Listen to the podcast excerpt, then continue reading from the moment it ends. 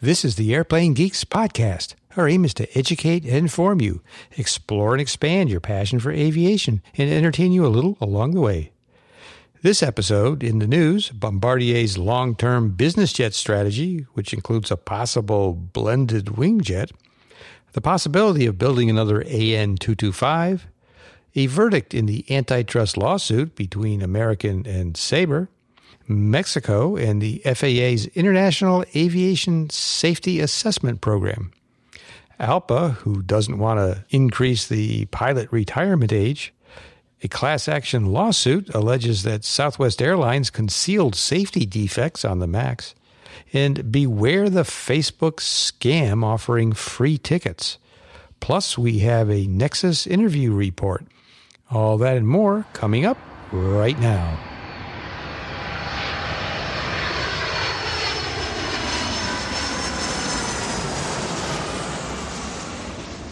Welcome to the Airplane Geeks podcast. This is episode 703 of the show where we talk aviation. I'm Max Flight, and with me is Max Trescott, host of Aviation News Talk podcast, a national CFI of the year, and he's an expert on the Cirrus aircraft. 703? That's amazing. I know. Who'd have thunk? Uh, indeed. Yeah, this was just a little idea you and uh, Courtney had, and man, look at that, 700 episodes later. Anyway, great to be here with you again. I think Courtney probably feels like uh, we're we're nuts to have done this for all those all those years. Uh, coming up soon on our anniversary. What anniversary is this? Fourteenth year coming up. It'll be in June. I think we. I think will be our 14th year producing this podcast, which has uh, been quite a ride. And think of all the fun he's missed out by not having stuck around. That's right. Oh, it's serious job and, you know, employment and all that kind of stuff. Ah. But also with us is David Vanderhoof. He's our aviation historian and he currently hides out at the American Helicopter Museum. Hides out is a good thing. I, I am coming down from AvGeek High, you know, having been to an air show for the first time in like three years. Yeah. It was it was a good day. We'll talk about that later. Very good. Also with us this episode is our main man, Micah.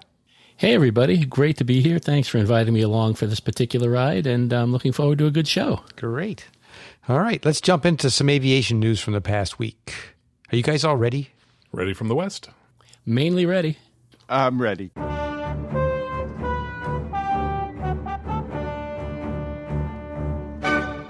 First story comes from AIN Online. Bombardier sees blended wing future for business jets. This came from EBACE 2022. Bombardier showed off a model of their blended wing EcoJet concept. Now, Bombardier is uh, apparently looking into the future with respect to reducing carbon emissions on business aircraft. And uh, they say they've got three pillars that they're looking at here. Aerodynamic improvements is the first one. The second one is sustainable aviation fuel. And the third pillar here is new propulsion systems, which means things like hydrogen or hybrid electric or even all electric. And so they showed off this model blended wing concept jet at, as I said, at EBACE. And I guess I really wasn't expecting that. Every every um, blended wing model or design or drawing that I've ever seen, I think, is a commercial jetliner. And here we have a business jet looking at a at a blended wing concept. Yeah, it's not really a blended wing though. You don't think so? No, I, mean it it it's not what I would think as a blended wing, which means that there's very little fuselage and it's all wing, like a flying wing. This is more shaped. It's got a fuselage and a wing, but yeah, it's continuous. I don't know if I would actually call it what what the original blended wing concept was. The Boeing concept, yeah, is maybe a little bit more blended than than this is, but this is definitely not a you know a tube and wing um, kind of uh, kind of model. But it does have the usual tail mounted engines that you see on these kinds of aircraft. Uh, two tail mounted engines. But they've been using this for flight testing, wind tunnel testing, apparently, test bed for concepts that they might introduce into their, into their existing models. And uh, this is a pretty small one. It's a 7% uh, scale size of roughly the Bombardier's uh, global family of aircraft. But they've been they've been working on this for the past three years uh, in secret, they say. Uh, and they're also now building a model that's around twice the size of this one that they've uh, displayed. And uh, they expect to start flying it in uh, Quebec over the next six to 12 months. I don't know if flying it means actually flying it or if that means flying it, quote unquote, in the wind tunnel. You know, this kind of concept has been around for a long, long time. I'm, I'm sure you guys grew up reading popular science and popular mechanics, um, like I did. And I remember seeing drawings of this back when I first started reading it, back when I was 10 years old. And I won't say how many decades ago that was. And it took really two things for it to happen before they could create something like this.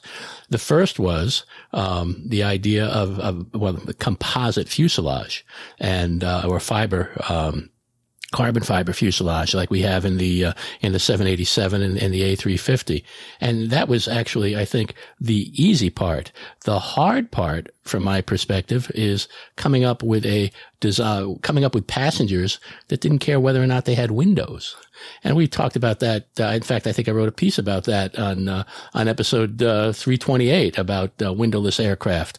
And for a long time, people said, "Can't won't fly without a window. Have to have a window." And now. And the 787 kind of proved that again because now the, the windows are uh, controlled by uh, by the flight attendants and they're turned down sometimes and passengers don't even know, don't even care. They're never looking out a window anymore, which lets you create an aircraft that's much stronger. Windows are the weak point. And I wanted to see are all blended aircraft necessarily windowless? And so a little bit ago, I, I look up on Wikipedia and they said, no, actually, that's not always the case. There are some blended wing models uh, with with Windows, though they point out what you point out, which is they have the same trade offs with uh, aircraft that have Windows, which is you add weight and you reduce reduce strength. Now I can see getting away with that on an airliner where you just tell people, hey, guess what? By flying without a window, you just save five dollars. People are like, oh yeah, yeah, I'll take the cheaper ticket. But on a business jet, that's a very different experience. You're going to be spending 10, 20 grand uh, per seat, uh, depending on you know the well not per seat, but for the for the for the jet. And I think those people want to be able to look out the window. You're paying top dollar. You want a view, right? Yeah. Well, of course, if you're if you're looking at a smaller size jet, like is the case here, uh, you you have some the different considerations, or or they are not maybe as difficult in some ways as for a larger commercial jet. Right? There's the whole stadium seating concept in a blended wing body that maybe holds 150 passengers or 200 or or more passengers. Uh, but when you're dealing with uh, something of this size, a business jet, you don't have maybe as as difficult a task figuring out how you're going to do the seating inside. And David, maybe that's partly why this is, uh, you know, the shape that it that it is. It's not as, like you say, as blended and as, as sort of a big open area inside the uh, the aircraft. The thing that impressed me the most is that Bombardier is investing in looking at the future and thinking about how to uh, uh, create business class aircraft that uh, are more environmentally uh, responsible this is one of those pillars that that they mentioned the, on the aerodynamics of the thing. You know, blended wing or this shape has has some advantages from that standpoint. All right. Speaking of uh, interesting aircraft, uh, this uh, came from Aerotime. Uh, dot Aero. Ukrainian President Zelensky wants to rebuild an AN 225 to honor hero pilots. The headline says rebuild, I, I think really what they mean is build another AN 225, not rebuild the one that was destroyed by Russia. And I think that was in March, back in March this year, 2022. But uh, Ukrainian President Zelensky referenced the AN 225. He was holding an online meeting with Ukrainian students. Um, he said that there had been plans to build a second AN 225, but that project uh, was shelved because of costs and some other things. But here he says, in this case, it's not a matter of money; it's a matter of ambition. Yeah, pretty cool. I think we'd like to see the, to see the AN two two five replaced. It's not a matter of money if you have a billion dollars sitting around. so it, they say eight hundred uh. I had seen something uh, that was a higher figure than that when they first mentioned that this was destroyed. It was well over a billion dollars. So it's uh, it's a rather ambitious project, but I can also see this as being symbolic. Uh, they may never build it, but just saying that they're going to is right. kind of a nice thing for people to kind of rally around. But we can hope that they might come back with a with another one. Now it's an old design. I mean, this was uh, David, if I remember correctly, this was originally designed to carry the, the Soviet version of the space shuttle, like we do with, or like we did rather with the with the seven four seven. Yeah, it was designed to carry the um, Buran. It's oversized. You know, it is the largest aircraft in the world, or was the largest aircraft in the world, um, and was designed to carry the Soviet space shuttle, and as well as its fuel tanks, etc. Um, where we were taking our center fuel tanks for the space shuttle by barge around Florida. These you don't have the waterways in the Soviet Union, so you needed a large air-to-air transport to carry carry this stuff. And the 225 debuted in Paris, carrying the Buran space shuttle. That program went out because of the Soviet Union collapse, and Ukraine took control of the Antonov program. Now there is another fuselage um, that is three quarters of the way complete, but it doesn't have the wings or the engines yet. And I know China was looking to restart up the line. Um, I don't know where that is, but it's possible that it can come back. Where do you know where is that second aircraft that was never completed? Is that in Ukraine or is that in Russia? I believe that's in China now. I believe ah, they wow. transferred it over. Huh. That's interesting. Yeah, so I wonder if they would uh, think about using that as the basis for for a replacement, or if they're thinking there may be you know an entirely new airframe. But yeah, I mean we all miss the the AN two two five with its six six jet engines. Uh, an, impressive an impressive sight for sure. I've seen one of the Antonovs uh, here at uh, Moffett Field. I believe it's the 124, which has occasionally uh, come in. Lockheed has a satellite manufacturing facility that's right adjacent to to the airport. So I'm guessing that's probably what they were uh, transporting. Uh, speaking of Zelensky, I just want to mention that people aren't aware of that. Uh, before he became a politician, he was a comedian, and I have been watching the uh, the three season um, political satire uh, which he did on television. It's now on Netflix. So anybody who's interested in seeing uh, you know Zelensky perform as a comedian uh, before he became a politician, you know, go to Netflix and search "Servant of the People," and it's uh, it's rather interesting to watch. That does sound like fun because usually po- politicians turn into comedians. You know, it's the other way around. Not intentionally. I, I was going to say. Yeah. Okay. Yeah, I was going to say that most politicians are comedians, but uh, unfortunately, most don't know it. That's right. Yeah. Okay. Enough before we get into any trouble with uh, our listeners on that score. Uh, Reuters reports.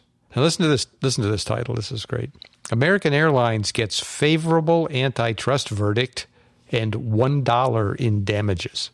This has got to be a great story. Is this a battle won, war lost kind of story? I'm not sure. Oh, it is. It is. And when I saw the headline, I just thought, oh, that's the kind of thing where people just kind of groan. Yep, we won the lawsuit and we won a buck. And you think about uh, all the years. In fact, this this uh, lawsuit had been running for for more than ten years. Uh, so for folks who don't know, uh, Sabre uh, Corporation runs a service which is used for booking airline tickets. And yeah, Sabre is something that I've known about since, oh gosh, the, the 70s. So it dates back earlier than that. I looked up the history.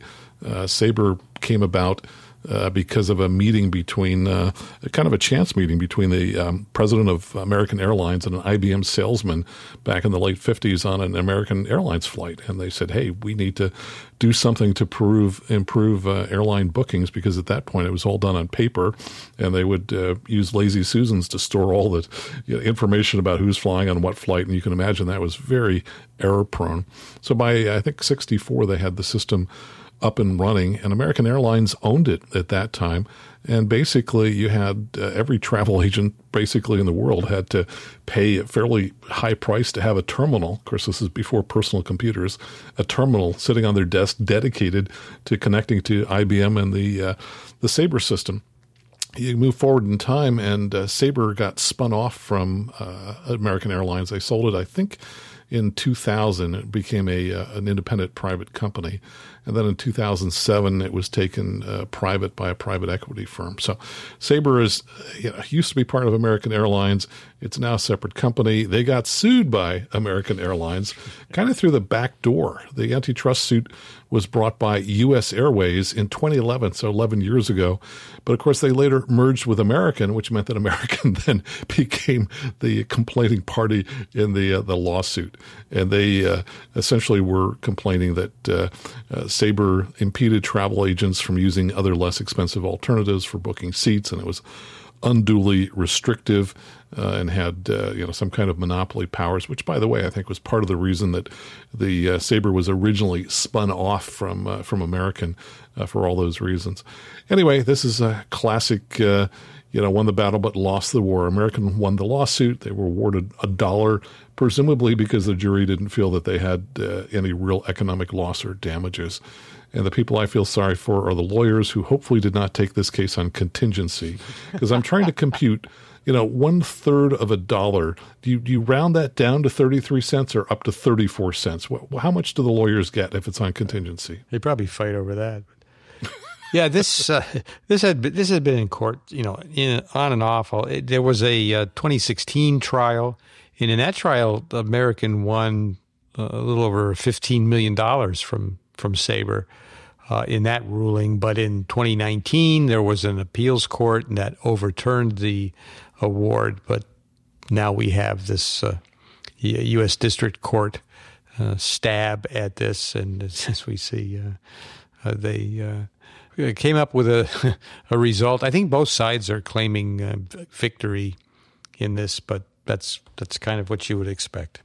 What's interesting is that Sabre is also Travelocity uh, if you've ever booked on Travelocity, they are owned directly by Sabre, uh, if I remember correctly. And uh, also Sabre is the reason why Southwest only books through Southwest. You can't, uh, Southwest doesn't use Sabre because they're not going to pay the commissions to them. So if you want to book Southwest, you can't find it on a third party site. You have to go through Southwest. Mm. A tangled web is woven. All right, south of the border, Mexico. Mexico News Daily. A year later, and Mexico hasn't recovered its top tier aviation safety rating. And uh, Micah, what can you tell us about what's going on here? Well, Mexican Airlines, uh, there's two categories pretty much of, uh, of federal aviation uh, safety ratings. Category one, which meets uh, all the ICAO uh, specialized uh, ratings of, you know, come up by the, by, from, come up through the United Nations. And then there's category two, which isn't quite there. Mexico used to be part of Category One, but uh, it was downgraded a couple of years ago, and uh, it is still been downgraded to a Category Two. What's interesting in terms of Category Two is that throughout the world there are only about a half a dozen countries that don't make it to Category One. Uh, those include um, oh Thailand, uh, Russia, Pakistan um, and and some of the other, well, Russia I guess would be second world, but third world countries. But to find that Mexico is there in category two, where Vietnam is category one, it's it's sort of an interesting thing to look at. So the implication of being placed into category two is that, and this is for a foreign carrier, that their level of service to the United States is frozen. So, in other words, they can continue to operate the flights that they had been doing, but they can't add any new service or any new routes. That's all prohibited. And also, if you get uh, identified as a Category 2 country. Uh, code sharing with a U.S. airline, it, it can only be one way, right? No U.S. carrier codes can be on Mexican operated flights. But the way this is determined is the FAA has something called the International Aviation Safety Assessment Program, IASA, IASA, International Aviation Safety Assessment. And uh, FAA has a web page for that. We'll have a link to that in the in the show notes. It was something that was established in 1992 and there is a four person IASA assessment team, and they look at eight critical elements of a safety oversight system. They look at personnel licensing, operation of aircraft, airworthiness of aircraft, and they use checklists to evaluate a country. The IASA assessment checklists, which are also available on the FAA's website. And as Micah said, category one is you comply with ICAO standards. Category two is you do not comply with ICAO standards. And it's apparently been a pretty successful program. I mean, the idea there, the you know, the the reason behind it is not to ding countries, but to try to bring up the level of uh, aviation safety across the world. And when this when this IASA program first began, according to the FAA, over 66% of the assessed countries, these are with operators seeking U.S. service, did not meet ICAO standards. That's kind of appalling, right? 66% didn't meet them. But now 90% of the countries with an IASA rating are category one. So I poked around. I saw, like you said, Micah, in the article, they listed some some countries currently category two, but at least according to what the FAA is saying, I found I found ten countries in there that are shown as as category two, uh, and they're uh, Bangladesh, Curacao, Ghana, Malaysia, Mexico, of course, the Organization of Eastern Caribbean States, Pakistan, Russia, Thailand, and Venezuela. So I don't know if I don't know which is uh, more up to date. The uh, you know the countries listed in the article or the FAA's website either either could be, but if you're interested in learning more about this IASA program, the International Aviation Safety Assessment, the, the FAA is extremely transparent about how it how it's done. Um, you know, the checklists are all there uh, for everyone to see, and, and we'll have links to all that in the show notes. I wasn't familiar with the Organization of Eastern Caribbean States until you mentioned it. So I, I had to look it up. I was sure that was not the name of a country. Turns out it's an 11 group, uh, you know, member, if you will, and includes a number of islands like Antigua, uh, uh, Grenada, St. Kitts, St. Lucia, Grenadines, things like that. So that's that's what the Organization of Eastern Caribbean States is. Yeah, it was new to me as well. But you know, if you're uh, looking to fly on, on, an international carrier or on a, on a foreign carrier, I guess I should say, outside the United States, uh, you know, you might take a look at this at this list just to see if the airline you're contemplating flying on is in a in a country that has not fully met the ICAO safety oversight standards. All right, uh, we talked about pilot retirement ages and the the notion uh, that's floating around. I think still nothing official about uh, raising the the mandatory retirement age for pilots currently at, at 65. But uh, Max, uh, we've we've we've learned here that not everyone thinks this is a good idea.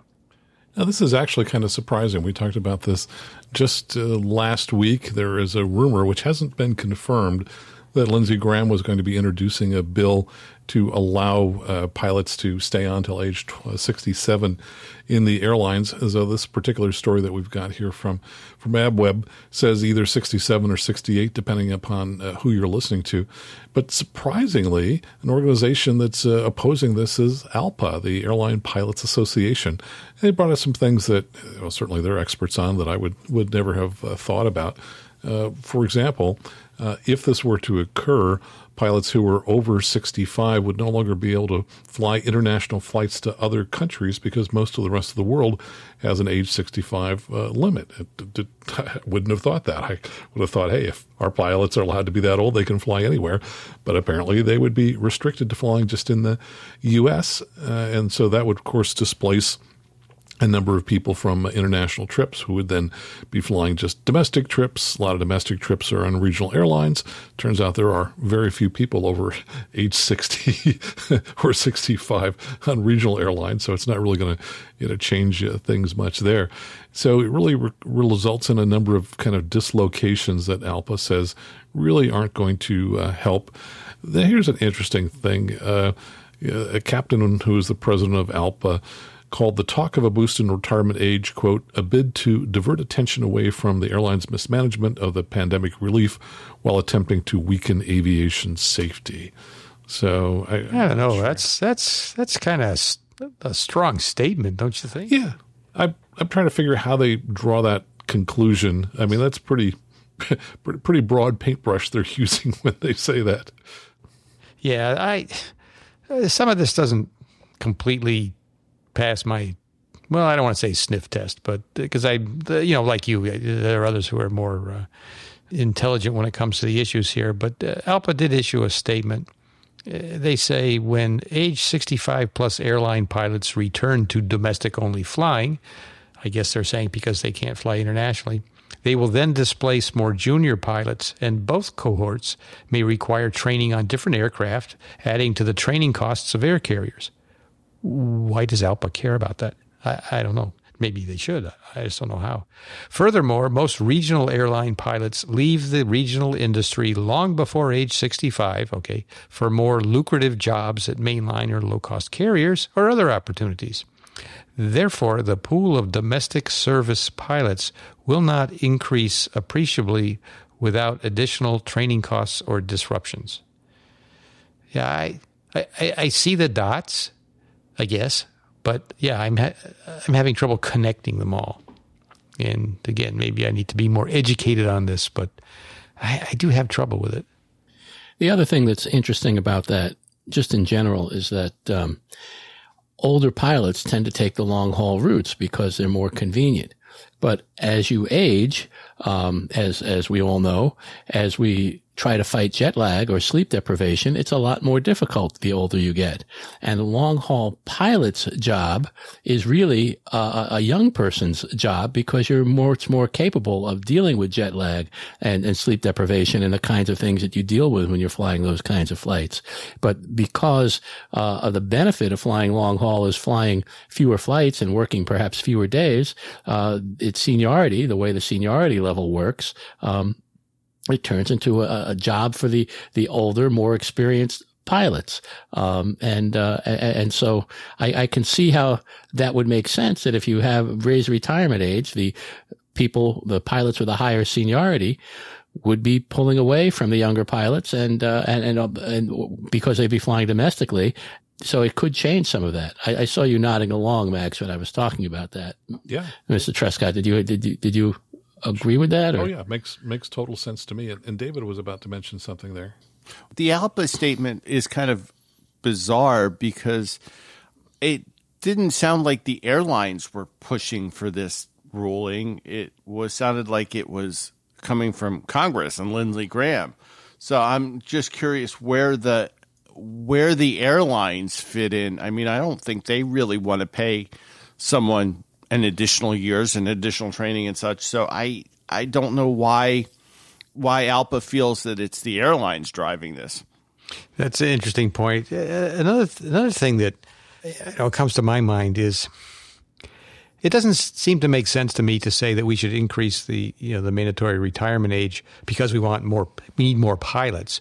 That shouldn't be the issue. The issue to me, the issue should be are they equally capable as what we've got now, right? The, the age is 65, right? That there's some reason for it being that age. So if you say I want to increase that to 67 or 68 or whatever, I mean the question should be are there any reasons why people 2 years older than that should, you know, shouldn't be flying? It shouldn't have to do with what are you trying? You know, what games are you trying to play for employment or you know, these training. I mean, it seems like a smokescreen to you know to bring up all all these other issues. Are they capable? You know, are people healthier and minds are sharper at older ages than they used to be? Well, then okay, maybe you talk about increasing the you know the age. Are they getting worse? Are people's mental capacity and ability to to pilot an aircraft decreasing? Well, then you ought to you know reduce the age. But all this other stuff, it's like I don't know. It, is, is this a lot of manipulation? It seems to me, but yeah, I'd be interested in hearing other perspectives for sure. It seems that uh, individuals or organizations are trying to come up with quick and dirty ways to increase the number of pilots that uh, that we have. Uh, last week, uh, you guys talked about the lowering the minimum number of hours from 1,500 to 750 hours, uh, which was a, a, ruse over something else. And then we're talking about this, and it's like rather than coming up with a, a systemic solution, we're trying to come up with some quick and dirty ways to ease a temporary problem. Yes. So I don't know.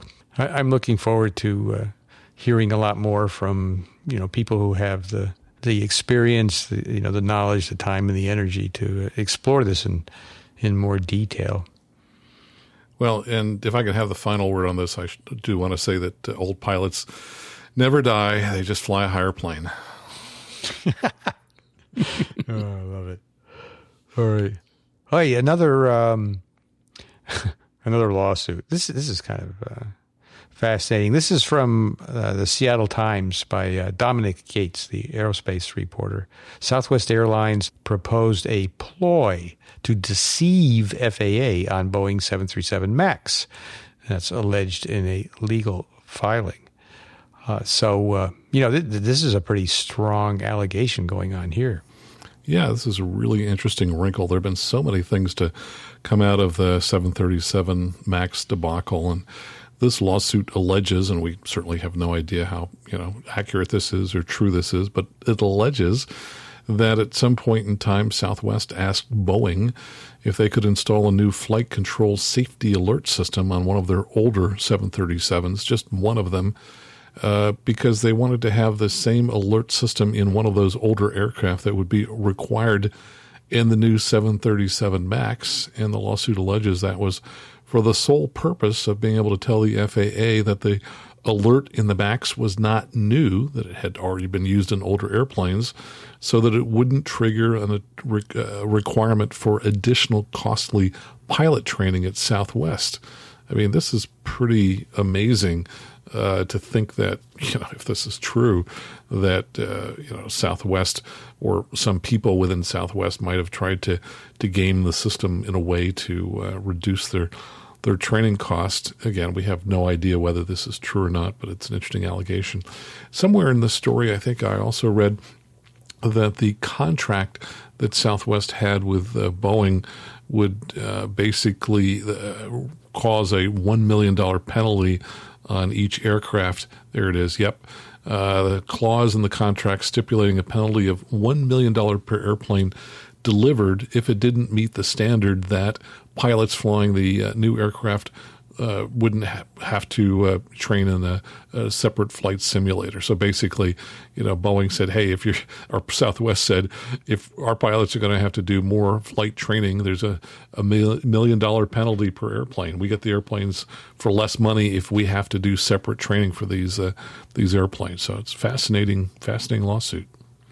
And I think kind of a smoking gun, perhaps, is that that uh, that uh, flight control uh, safety alert that they wanted installed on a single older 737 would be removed from that aircraft once the 737 MAX was certified. So that I mean, if that's true, that really does kind of point to what's the true motivation be- behind this. But it's a class action lawsuit it's brought on behalf of Southwest passengers who purchased tickets between the time of the first crash of the Max and the and the second, and they're saying that you know they uh, there was a harm to consumers in terms of price of tickets uh, because of that. So this could go on for uh, some length of time, I guess, but um, it's it's something that we just have to be careful that we don't assume that that this is true up front, but it definitely sounds pretty damning. Well, and if Dominic, Dominic Gates is reporting it, there's uh, there's some credibility to it. He he he's he's a pretty good reporter, aviation reporter overall, and and offers credibility to to the story by reporting it himself. It's kind of like if I hear something from Jon Ostrower, I tend to believe it. Yeah, I would agree with that. There are um, yeah some aviation journalists out there that have uh, uh, reputations that are uh, you know worth counting on. He can dig. He digs out stuff that uh, you know others haven't haven't been able to. Uh, one uh, item from uh, this comes from the Dallas News actually, and uh, this you know people are such boneheads or something. I don't know. This is Southwest Airlines warns of free ticket Facebook scam. What? You mean they're not free? you mean I can't just get free airline tickets by going on Facebook? That's that's amazing. Yeah, I, I think it's fascinating that uh, people are so hungry to get something for free that they will believe almost anything. So there was a Facebook uh, scam that occurred just over the past uh, weekend in which uh, Southwest Air fans could go to a, uh, website, and the whole thing was predicated on the idea that hey, Southwest is celebrating their birthday, their 69th anniversary or their 86th anniversary, depending upon which scam page you were on. It turns out that they actually have only been in business for 51 years, but I'm sure nobody bothered to uh, to check that. And it would then take you to a, uh, a Facebook page, which would kind of uh, you know lead you down the path of eventually not getting you free tickets on Southwest, but probably uh, capturing your information and, and other kinds of things. And the amazing thing is that they had received more than 1.4 million comments on this fake Southwest Airfans page within uh, 24 hours. So a lot of people very quickly were uh, duped by this.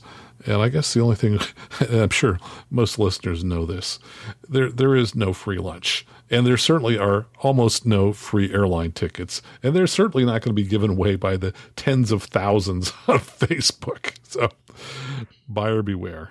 See, I got an email from a Nigerian prince telling me that there was a free ticket waiting for me. yeah, exactly.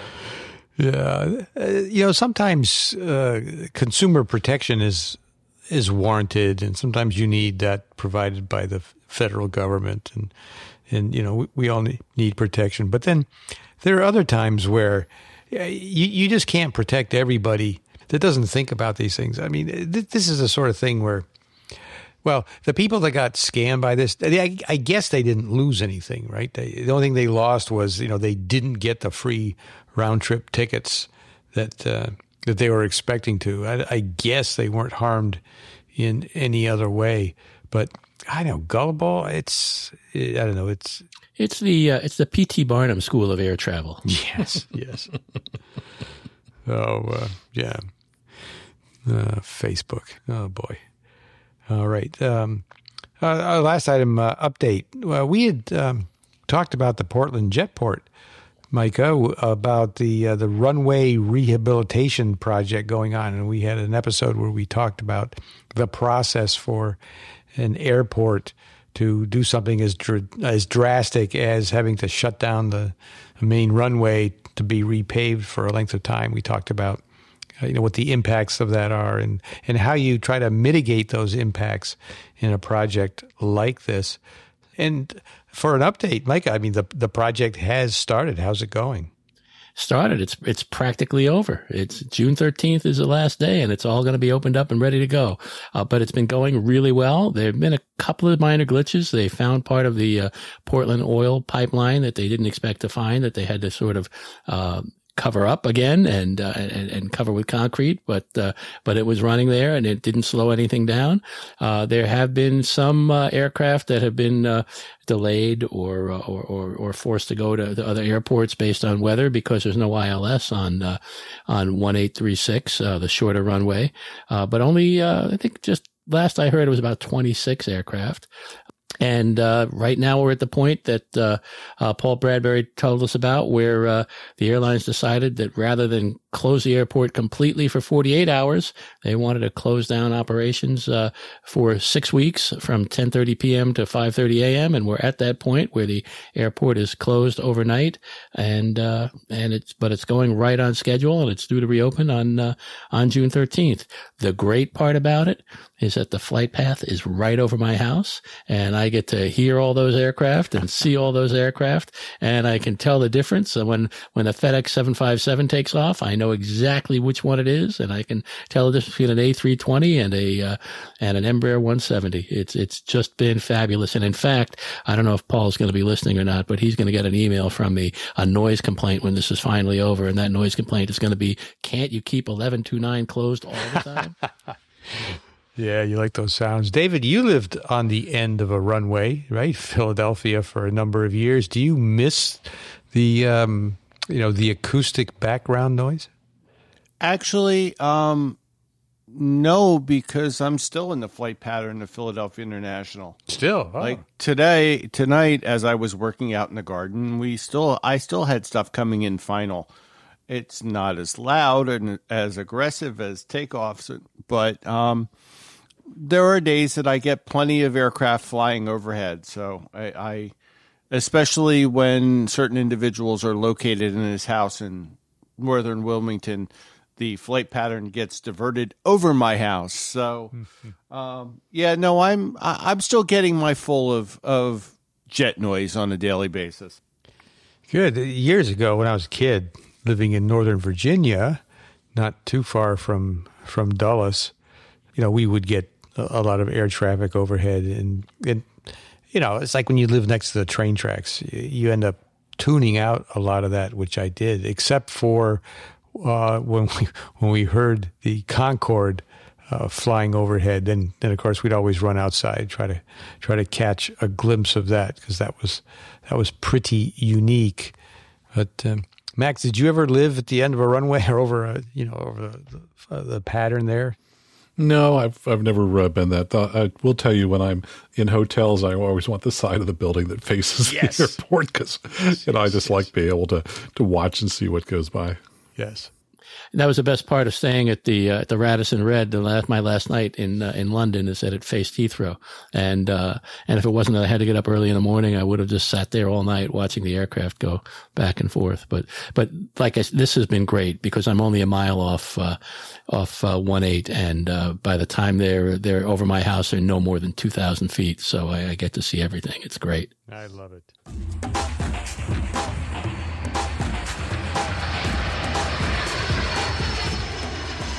What's up with the geeks, David? It turns out that well, you mentioned you've been to the uh, the air show uh, at Dover, right? Uh, yeah, I actually went yesterday. I ditched the museum for a day to go to Thunder over Dover, which is at Dover Air Force Base. I got the privilege of taking my partner to her very first air show, which is always a really fun thing. What was nice was we had clear blue CAVU skies. Fortunately, um, it's not often you get to take to somebody to their first air show and have on the flight line both the Thunderbirds and the Blue Angels sitting there. Um, so I finally got to see the Blues in Super Hornets for the first time. We left midway through the Thunderbirds because the Thunderbirds are just boring. Wait, wait, wait, wait! You seriously? You you left halfway through, David? That's terrible. Why? It's the Thunderbirds. You're gonna get hate they, mail. They they were they were supposed to start flying at three thirty. They didn't go up until four fifteen. Hmm. The Blue Angels were supposed to be flying at one o'clock. They were in the air at one oh one, and they landed at one forty six for a forty five minute air show. So is the uh, is the is the routine different this year? No, um, it's just a lot noise. It, it, with the Super from Hornets. some with the Super Hornets, it's a lot noisier. Um, Good. It. I mean, that's that's not a bad thing, but it it's very impressive when the Diamond does its burner turn um, and points all eight engines at you, you feel it in your chest. Um, and it, we got to see two high shows, which was really impressive. Um, Dover put on a very interesting heritage flight. Um, they celebrated the 75th anniversary of one of the squadrons by flying a C 17 and a C 47 in formation. That was really kind of cool. Um, the other big deal was yes, folks, I have been in the tanker. The tanker? The tanker. For the first time ever, I got to see up close and personal a KC 46 Pegasus from the New Hampshire Air National Guard. And not like me, I actually waited the 20 minutes in line to go up into it. Um, it's different. Um, I sat down, um, and we'll have a picture in the show notes of the 46 and the infamous 3D refueling console. It's located up at the con- up at the front of the aircraft right behind the cockpit, which was kind of you went in the cockpit door and pretty much you were right on the consoles. There are two side by side consoles for the um, air refueling system, the virtual air refueling system, and sat in it down and was given a very interesting instruction on how it works and when you use your 3D glasses and what cameras you can use. Um, it's a very impressive, very complicated system. I can sort of now understand why refueling is challenging in the aircraft. So the, the for this as a refresher for some people, you know, uh, previous uh, tankers, uh, you, the boom operator or whatever was in the back of the aircraft looking out of a looking out a window using their eyeballs, right? Yeah. In the KC 135, you actually lied prone on your stomach. Um, the KC 10 got a little bit bigger, and you could you could sit in a chair. Um, in this case, you're not even at the back of the airplane. Ironically, I talked to um, quite a few crew members and the boom operator, and the biggest complaint about the air refueling system on this is you can't take pictures. So gone are gone are the days of beautiful photographs of aircraft coming up to be refueled because they're not going to be able to do it anymore, and a screenshot just doesn't cut it. Yeah. Um, so what's the you, you talk about 3D glasses? That's a aspect of this that I guess I hadn't appreciated. What what's going on there? there's a screen that they had dummies set up with a picture of a, a C-17 that is a a screen and they put on virtual goggles, 3D goggles to view the screen in three dimensions to be able to fly the boom into um, the refueling aircraft. So they they have a 3D projection system um, that gives the gives the boom operator a vision of the aircraft in a three dimensional virtual reality kind of goggle way, which is kind of impressive. Um, So it's not like a piece of cardboard with one red lens and one and one blue piece of plastic. These are like goggles. no, no, actually, they looked like the. If you've been to a modern 3D movie, you don't have red and green glasses anymore. But if you looked at these glasses, they were pretty much those covered glasses that you would wear at a modern 3D movie or a modern 3D IMAX movie. Um, it, it it was a very interesting, it's a very pretty aircraft. Um, it still had that new airplane smell, considering it was only um, approximately 18 months old. But yeah, it's definitely a major step up. I didn't go up and look in, at the cockpit because I didn't care. I, I I've seen cockpits of seven six sevens before, you know, and it, the, what I wanted to see was really the the main heart of the system, which is the um, refueling system, and it it's a lot of cameras on the back by that boom. Um, but I'm sure it'll eventually get fixed fixed out in 200 years from now. They'll be flying these things around, still refueling um, ships. But it really was a good air show. Um, Amber was a bit awestruck, you know. It, your your first air show is kind of always impressive, you know, and uh, the Blue Angels performed like they usually did, um, and we were right show center, got really nice, beautiful weather, you know. Um, it's nice when your partner says, uh, "You go, go take pictures. I'm going to sit underneath this here wing," but she got to see things. We went through. We went through Fred.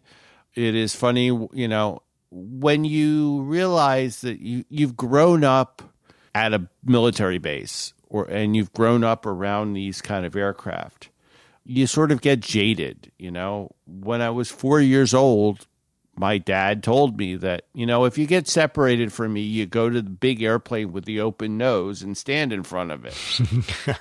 And and that's true. We had a c5 every year at the base for the air show you know taking someone who's never had the experience of interacting with military and the the overwhelming you know, the large parking lot you know the the large space. Dover's a very huge flight line because they store 15 c17s and 26 c5s they i mean there it's it's a big airfield.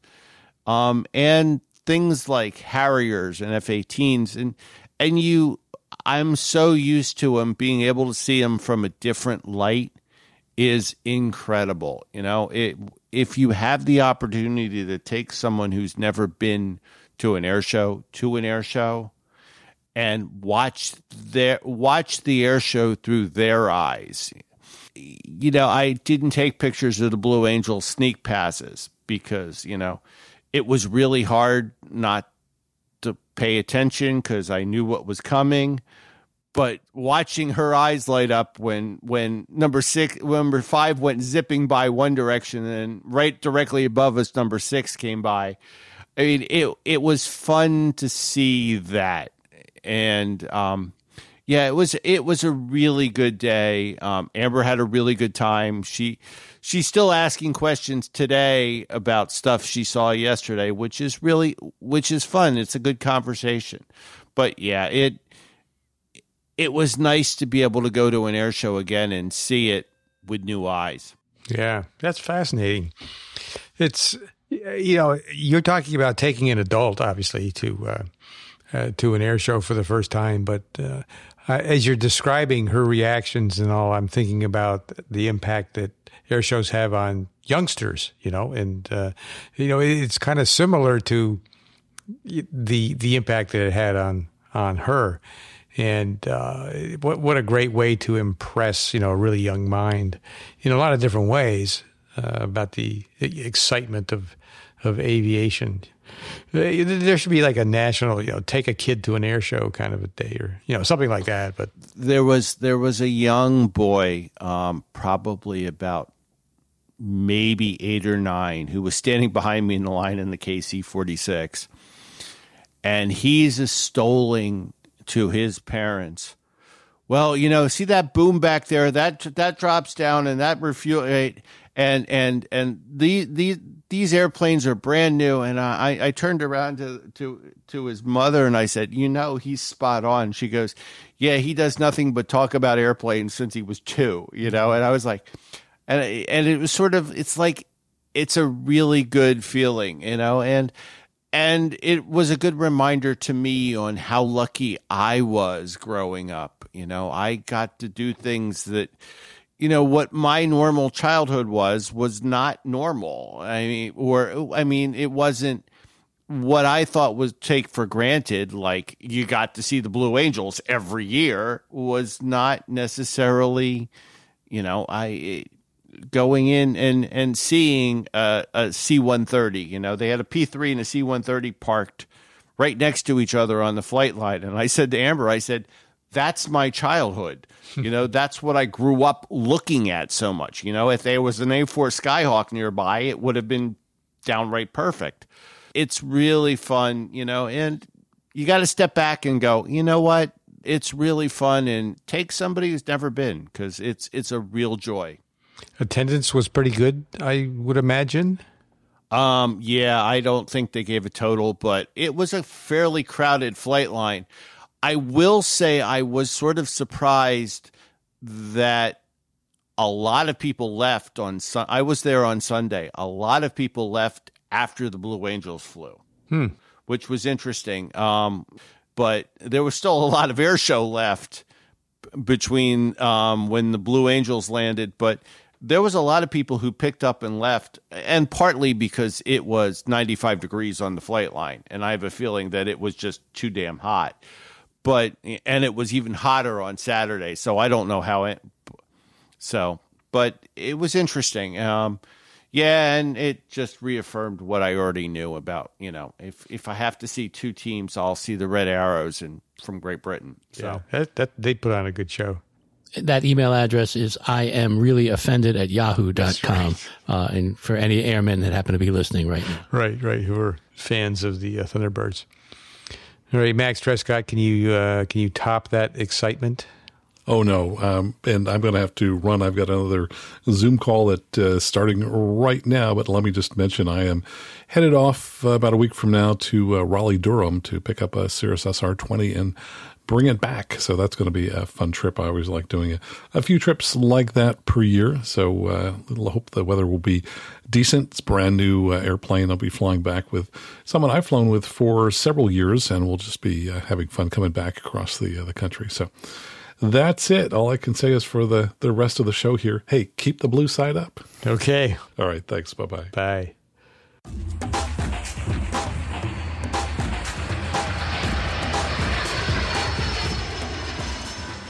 All right, Micah, you, um, well, I was going to say recently, but it wasn't really very recent. you uh, did your trusted uh, traveler program interview, your Nexus interview, and you recorded uh, for us some some thoughts on that experience, which um, I I kind of messed up. I, I I forgot to play it like a long time ago, but better late than never. Micah, do you need to set this up or, at all, or should uh, should I just launch right in? I think it tells the whole story. Back in December 2021, I mentioned that I was on my way to interview for my Nexus card. While this story is not directly airplane or aviation related, it is travel related, and as our good friend Jon Ostrower says, there's always an aviation angle. This story has one too. Now, I've been a member of Global Entry since 2016. The enrollment period was five years, so it expired in August 2021. For several reasons, I chose to switch to Nexus rather than renew Global Entry. You see, Nexus offers all the benefits of Global Entry, plus many more, for just $50. That's only $10 a year, half the price of Global Entry. The catch is, interviews are only available at certain U.S. Canadian border crossings. Fortunately, living in Portland, Maine, it's only a four or so hour drive for me to a couple of those locations. Due to the COVID 19 pandemic, interviews for the Nexus program had not been available for almost two years. They reopened on the U.S. side of the border on November 29, 2021. Although, due to the Omicron variant, all Nexus interview sites closed again as of December 20th, 2021. But that's another story. I scheduled an interview for December 1. Unfortunately, even though I'd been vaccinated, had a booster, stayed away from people, and wore a mask everywhere I went in public, I came down with COVID 19 the day after U.S. Thanksgiving. The good news is, it was a mild case. And it's also very easy to reschedule Trusted Traveler Program interviews. After receiving monoclonal antibodies, I was fully recovered other than my sense of smell and taste, and I was feeling fine. More importantly, I was no longer contagious, so I was able to make the four plus hour drive to Calais, Maine on December 15. It's a rough drive from Portland to Calais. The last two hours of the journey, from just east of Bangor all the way to Calais, is on a two lane road through the eastern mountains of Maine known as Route 9, but referred to as the airline. That route got its name because it's a shorter route to Calais than U.S. Route 1, and before air travel, the term airline often referred to shortcuts, a beeline or a straight line between two points on the Earth's surface. See, I told you there was an aviation angle. My appointment was scheduled for 3:30 in the afternoon, and in order to leave me plenty of time, I left Portland at 9:45 in the morning. It was a bit strange to see that one GPS told me I would arrive at 2:15 p.m. and the other said 3:15 p.m. But it all came clear when I realized that the latter GPS had the address of the customs office in New Brunswick, Canada, which is in the Atlantic time zone, an hour ahead of Eastern time. That was surprising as the office is definitely on the south side of the St. Croix River, the U.S. side of the border. Otherwise, it would not have been open for interviews. Canadian Nexus interview sites were closed. Had they been opened, I would have taken a longer but easier drive to the Houlton Belleville Customs Office, which is on the New Brunswick side of the border in Canada. Even with a couple of quick stops along the way, I arrived in Calais right on time, an hour and 15 minutes before my scheduled appointment. I sat in my car and called the number listed for the office and asked if it would be possible to be interviewed earlier than scheduled. The person answering the phone was very kind and said he would come out to the car to speak with me. A few minutes later, a Canadian Border Service agent, came over to me and said he was sure he would be able to get me in early, but explained that he had to take those with scheduled appointments ahead of me if they arrived while I was waiting. He did assure me, however, that he had no doubt that he could get me in early. I told him I wanted to make the drive back on the airline before sunset, and he agreed that it was much easier to do in the daylight. If you haven't looked at the Calais St. Stephen border crossing on the map, it's 45.1890 degrees north and 67.2786 degrees west. So far north and east that sunset is at 3:30 p.m. in mid-December. The Canadian border agent didn't disappoint. I only had to wait 15 minutes and was called inside the office at about 2:30. Inside the customs office, the U.S. Customs and Border Patrol agent behind the desk asked me my name and date of birth. He took my passport, looked at his computer screen, and said, It shows your global entry expired in August. Why are you going for Nexus instead of renewing global entry? I told him I decided on Nexus because it offers everything global entry does, plus more, for half the price. He asked me what else it offered, so I told him. Nexus offers customs clearance into Canada and also clearance back into the USA from Canada at marine terminals. The agent seemed astonished and asked me how I learned all this. My response was, I read it on Johnny Jet's travel website in a post titled, Which Trusted Traveler Program is Right for You? The agent then said, I wonder where he got the information. And I responded, Oh, that's easy. I wrote it. The agent laughed, and I went on to explain that all the information is available on the Homeland Security website, but you have to sort through carefully to find it. Over the years, I had done just that and wrote a post at Johnny's request. Being a bit familiar with security clearances, I knew that this conversation was not just small talk. This was the agent doing my interview and clearing me for the Nexus program. We made a bit of good natured small talk, and it probably could have gone on for a while. These two Border Patrol agents were very personable, very professional, and very kind. Finally, I said, Don't you have to take my photo and fingerprint me? They said yes and did just that. I was back in my car and on the road driving home by 2:40 p.m. 15 minutes later, an email came through on my phone. I was approved for Nexus, and the new card arrived 3 business days later, almost to the hour. This means I have TSA PreCheck, global entry, and a number of other benefits until, as it turns out, August 2027.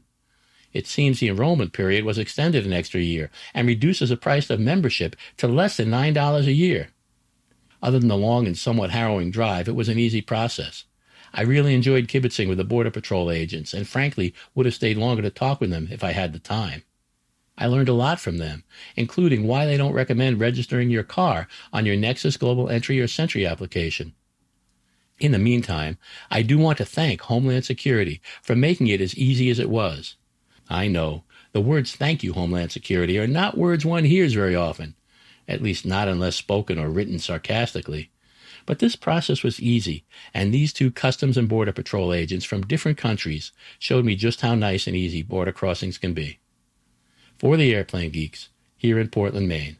This is your main man, Micah. Very good. I mean, it sounds like it was an adventure in and of itself, you know? It was the, the hardest part was was driving back on that road, and, and let me tell you, it, it it's two lanes, it's hilly, it's quick turns. There's trucks going back and forth that that are going a lot faster than I am because I'm following the speed limit, and I'm pulling over to let them pass me. It was uh, just not a fun road to drive, and certainly not at night. Sometime we ought to get Johnny Jet on here have a conversation with him. Uh, that could definitely be arranged. Johnny arranged. Johnny and I are uh, are, are in touch pretty regularly, and and in fact, um, some of us here listen to Leo Laporte, and uh, I was on with him the other day when Johnny was was ill, and uh, and talked to him, and, and both he and Johnny said that if Johnny can't make it sometime, I'm going to be substituting for him. No kidding! Wow, fantastic! Yeah, yeah, with Leo. Very cool. All right, on to some listener mail. We might make this a, a regular uh, segment, uh, Albuquerque uh, International Balloon Fiesta. Um, and this all started with my uh, thoughts about attending this year, which uh, which I'm planning to do. I think last week I said something about you know it was maybe like 85% certain, and I was going to work on bringing that up. So it's up. It's it's right around uh, 100% right now. but what you uh, what you've heard me ask is for people's experiences at that event, particularly for the benefit of someone attending for the first time. And we uh, we got a great email from Chris, who's a resident of the Albuquerque area. He says he's been to the fiesta about three or four times. And uh, he says, firstly, as John, uh, who wrote to us uh, previously, indicated, it is very early in the morning. John had mentioned you've got to you know sort of arrive pre dawn which um, is kind of a jarring concept for me right now. But he said, uh, uh, Chris says they do pre dawn activities, including a dawn patrol when some balloons will launch a bit f- before sunrise. The activities for the morning usually are done by around 10:30 a.m. as it starts to warm up, and that, of course, interferes with the concept of lighter than air flight. He said the big event in the morning is the mass ascension, which is where, weather permitting, they launch a ton of balloons in waves. It's really cool to see. Is unlike most events, you are not fenced off on a perimeter. This was this is kind of a really interesting aspect to this uh, to this event. You're not fenced off on a perimeter. He says you are right down in the field amongst the balloons. Uh, they will guide you out of the way as they launch, but you are right there with them going by you. You are also right there as the crews get the balloons ready for flight. A very unique experience with all that. He says, uh, as uh, I mentioned, the weather permitting part, as it can get pretty windy here, even in the morning, and they evaluate each day whether they can launch or not. So you got some variability day to day depending on, on the weather. And Chris says, uh, let's see, uh, the local news sites, along with the Balloon Fiesta site, will keep you up to date on whether it's a go or not. Now, I was wondering, you know, with sort of the same general schedule each day, does it make sense to go for a week or is it redundant? So uh, Chris says people do come for the entire week, as during the week they also have special shapes events and other things going on, including night glows which I've seen a very small version of, and it's very, very, very cool. Uh, oh, here's the, which you mentioned in a previous episode. There it is. The special shapes are, of course, the balloons that are shaped like animals or even characters like Darth Vader. I haven't done any of the during the week events and really only attended on weekends for mass ascension events. And then Max T mentioned maybe meeting you there if he wants to do that he should look for a hotel yesterday, as most of the hotels in the Albuquerque area get filled up way in advance of the actual event. And uh, I wrote back to Chris. I actually, I actually have a reservation at an RV campsite outside of town. I made that like a couple of months ago. Uh, but he continues, uh, what I've found to be the easiest way to get to and from the actual event, this is a really good tip, is to take advantage of the shuttles that are available. The shuttles have special routes that they close off to local traffic for the week. So it's almost like being in an HOV lane where you avoid the traffic, which there will be a lot of going to and, and leaving the event. And so Chris closes, hope you can make it down as it is a fun event. So yeah, for sure, this is uh, this is going to be great. And then uh, we also heard from Joel said I was listening to the latest episode today. Wanted to recommend that you look into the gas balloon race that occurs annually during the Albuquerque Balloon Fiesta. Now this is something I had never heard of. The gas balloon. Actually, it's called the America's Challenge Gas uh, Balloon Race. And um, he said he has a good. Joel said has a good friend who participated as a co-pilot in that race for many years. It's fascinating to learn about this race and its many challenges. In some years, the winners have traveled over 1,000 miles in this race.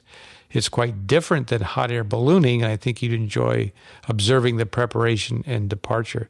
So this is the uh, coming up this year in 2022. This is the 25th America's Challenge gas balloon races and it's going to it launches from Balloon Fiesta Park on October 1st. And there are there are two big sort of world class gas balloon races and it, the the competition is incredibly simple. The team that travels the the longest distance wins. And that's all there is to it. So they're going to launch on October 1st.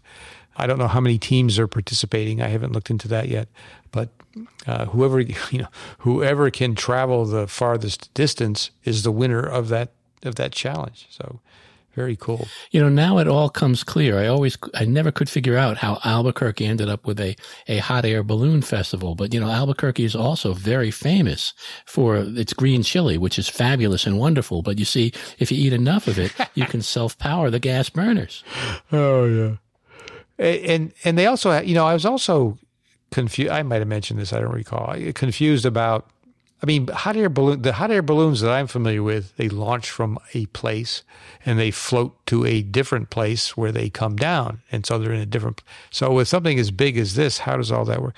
Eh, there's something here in Albuquerque it's called. I think they call it the box, where the low altitude, relatively low altitude airflow is in one direction and the higher altitude airflow is in the opposite direction.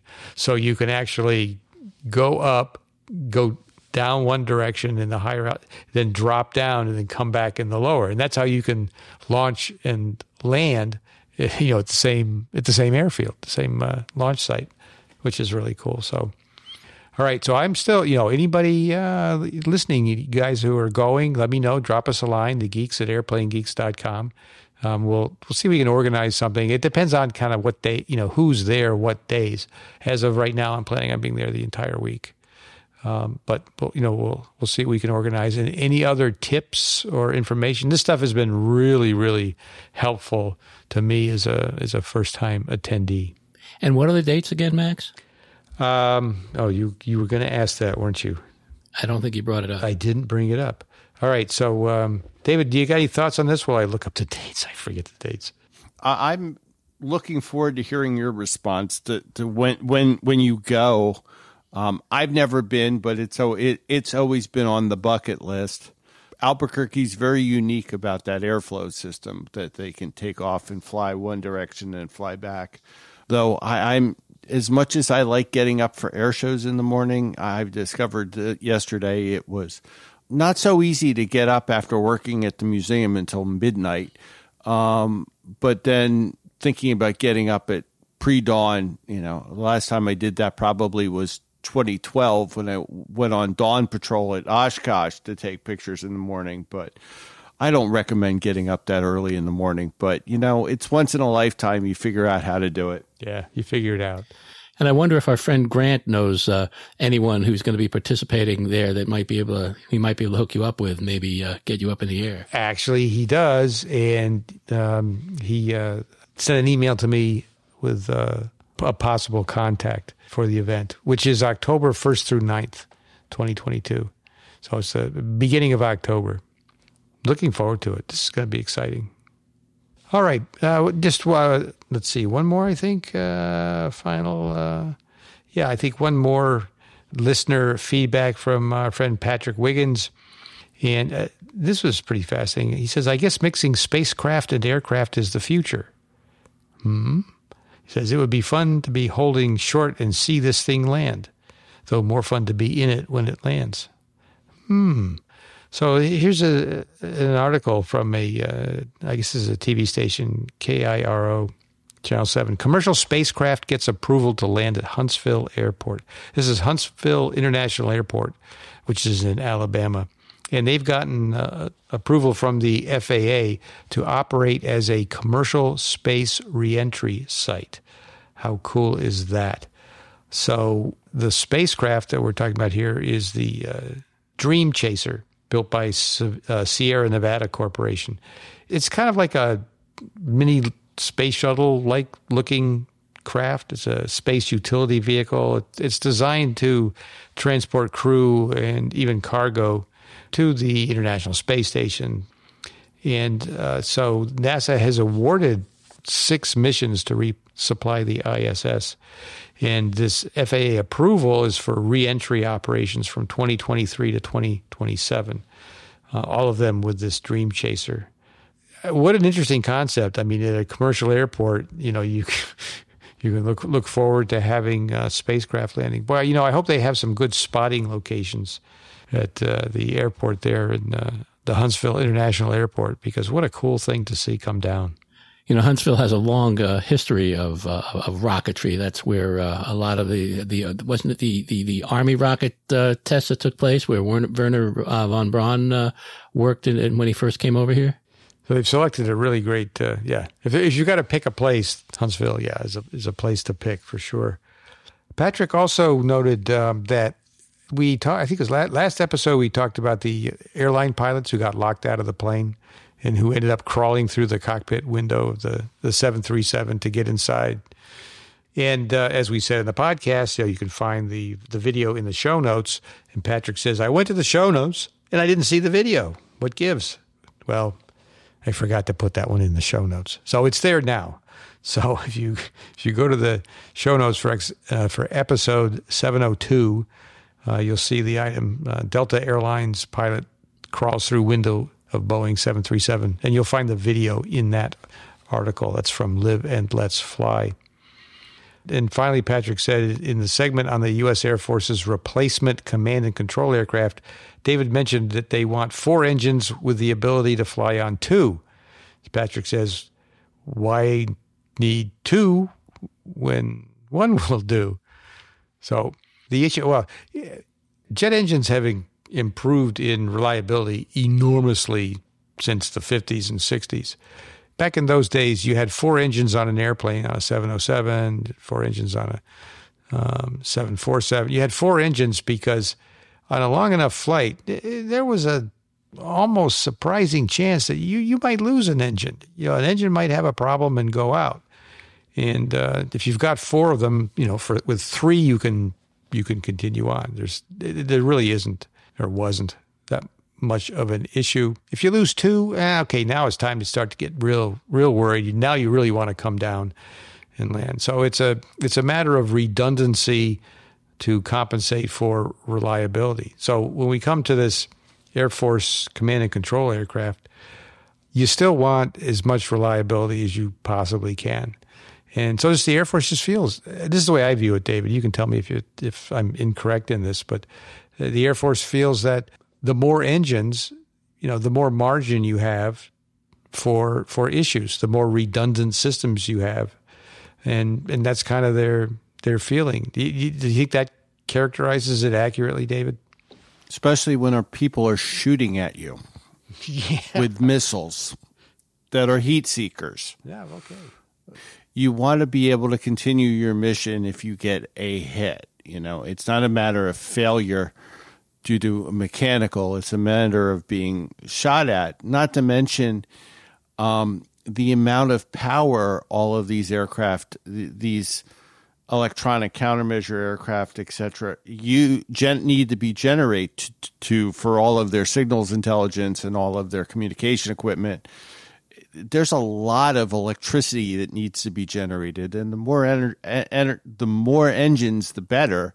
And if you lose one, you know, if you have all of that power out of one engine, you know, all of that electrical stuff running out of one engine out of four, you specifically lose that engine, you basically lose the whole mission. So, uh, right, Max, it is redundancy, but there is there's a, an a in depth more of survivability than it is more redundancy. Fascinating, yeah. So I can see the Air Force's position. I mean, it, makes sense, and of course, there are fewer and fewer four engine planes out there, so you know, fewer and fewer choices. All right thanks for listening to the Airplane Geeks podcast. We really, if you've made it this far, we really, really appreciate it. Thanks for sticking with us. You can find us at airplanegeeks.com. We have a shortcut that takes you directly to the show notes for this episode, airplanegeeks.com slash 703. Our email, of course, is thegeeks at airplanegeeks.com. Love to hear from you. All right. David, any closing thoughts? Any uh, anything you want to promote? In the next week, we will be celebrating Memorial Day. So I'd like to say thank you to all of those people who, in this case, we, we just had Armed Service Weekend, Armed Services Day this last weekend. Um, Memorial Day is coming up. Think about all the people who've given their lives for um, this country here in the United States and and, and relative, you know, think of all the people that are giving their lives for Ukraine. So, all of that coming up. Um, we'll see you in two weeks, but um, wish everybody a, here in the states a happy Memorial Day. Very good. Thanks, David. How about how about you, Micah?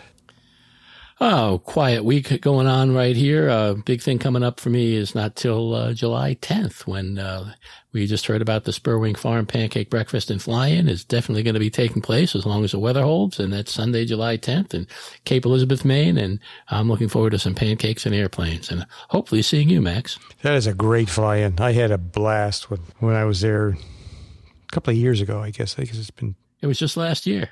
Oh, that's right. Seems like you know, two years ago, but it was just last year. You get to be my age, and it just all kind of blends.